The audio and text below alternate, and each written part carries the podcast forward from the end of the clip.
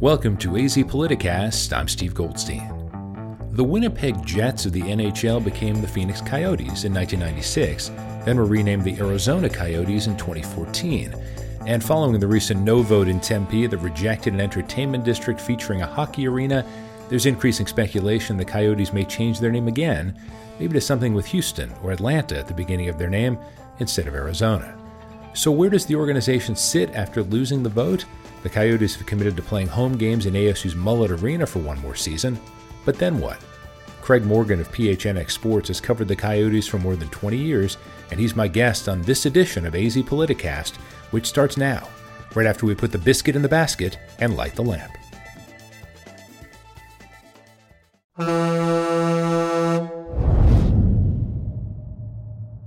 The Coyotes have called multiple arenas home since coming to the Valley in 1996 and they've also had several owners, filed for bankruptcy, and been managed by the NHL.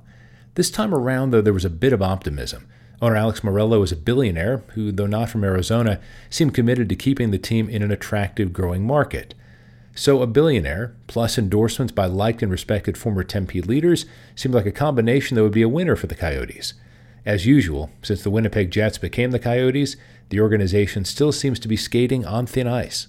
I talked with PHNX Sports Coyotes beat writer Craig Morgan, who has extensive knowledge of the organization's past and present. Craig doesn't love to be a prognosticator, as you'll hear, and he'd like to discuss what's happening with the team on the ice. But he was up for talking about the losing vote in Tempe. There was an unexpected outcome for team management. I think there was shock. I was there at that event that night. What was supposed to be a celebration, they they were very confident, Steve, that this was going to pass.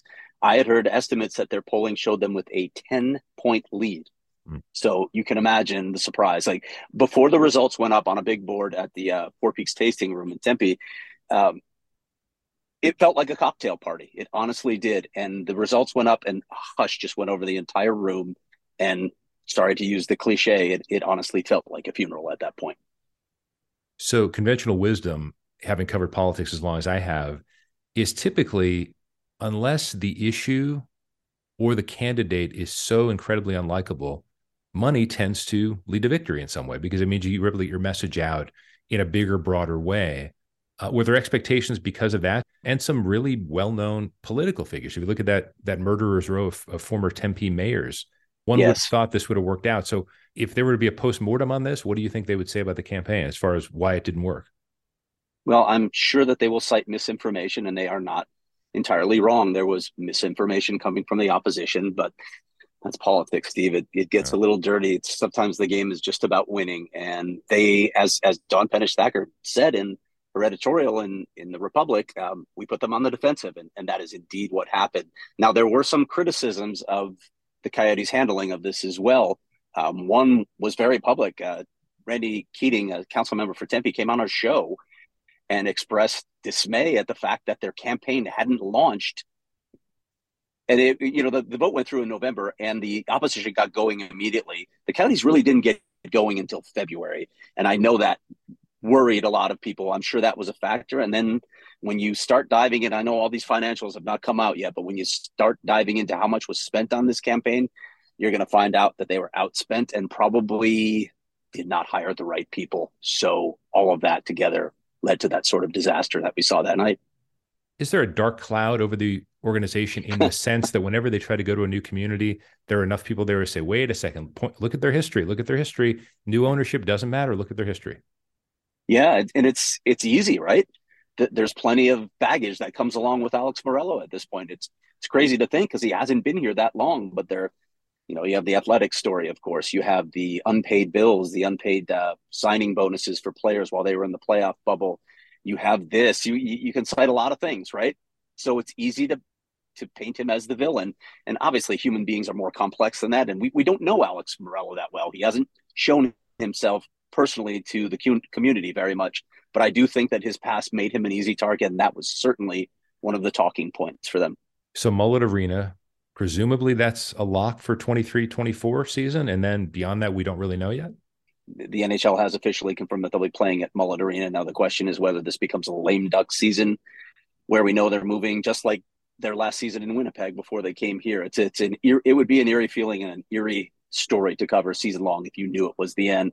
But Gary Bettman has not set any sort of timeline for this team to find a new option. They are not for sale, and I have confirmed that both with Javier Gutierrez and with the league. So they're going to give them another crack at this. You've heard the rumors about sites in Mesa or going back to tribal lands or trying to work out something downtown. We're going to have to wait to see how it all plays out. But I can tell you one thing, Steve, they don't want another public vote after the way this thing went. They have to find a way around that.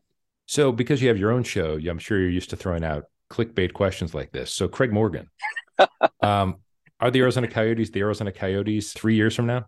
Yeah, you're right. That's a clickbait question, Steve. That's a good one. Um, and I, I I just go back to my answer. I just I don't I don't like making predictions. I am not a soothsayer. I have no idea. And there have been so many dramatic turns just around the bend with this franchise. Why on earth would I put odds on it at this point? I have no idea what's going to happen. What I can say is it if they are going to come up with a plan B, it has to happen very soon. I have to believe that if it is not in place, at least they, if they need to have the framework of it in place by the draft in late June, but by the time they go into next season, they need to have it firmed up because the NHL Board of Governors has tired of supporting this franchise. They need to make a decision here very soon.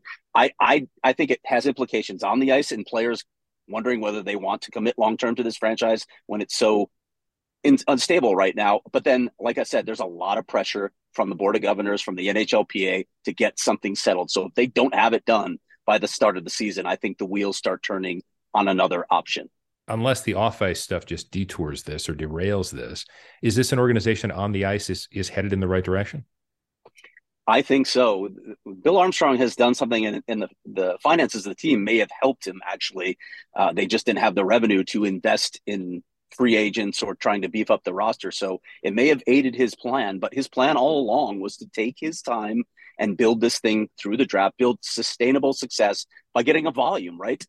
the NHL draft is incredibly difficult because you're drafting 17 and 18 year old kids. The draft age is younger than the other sports, so it's so much more speculative.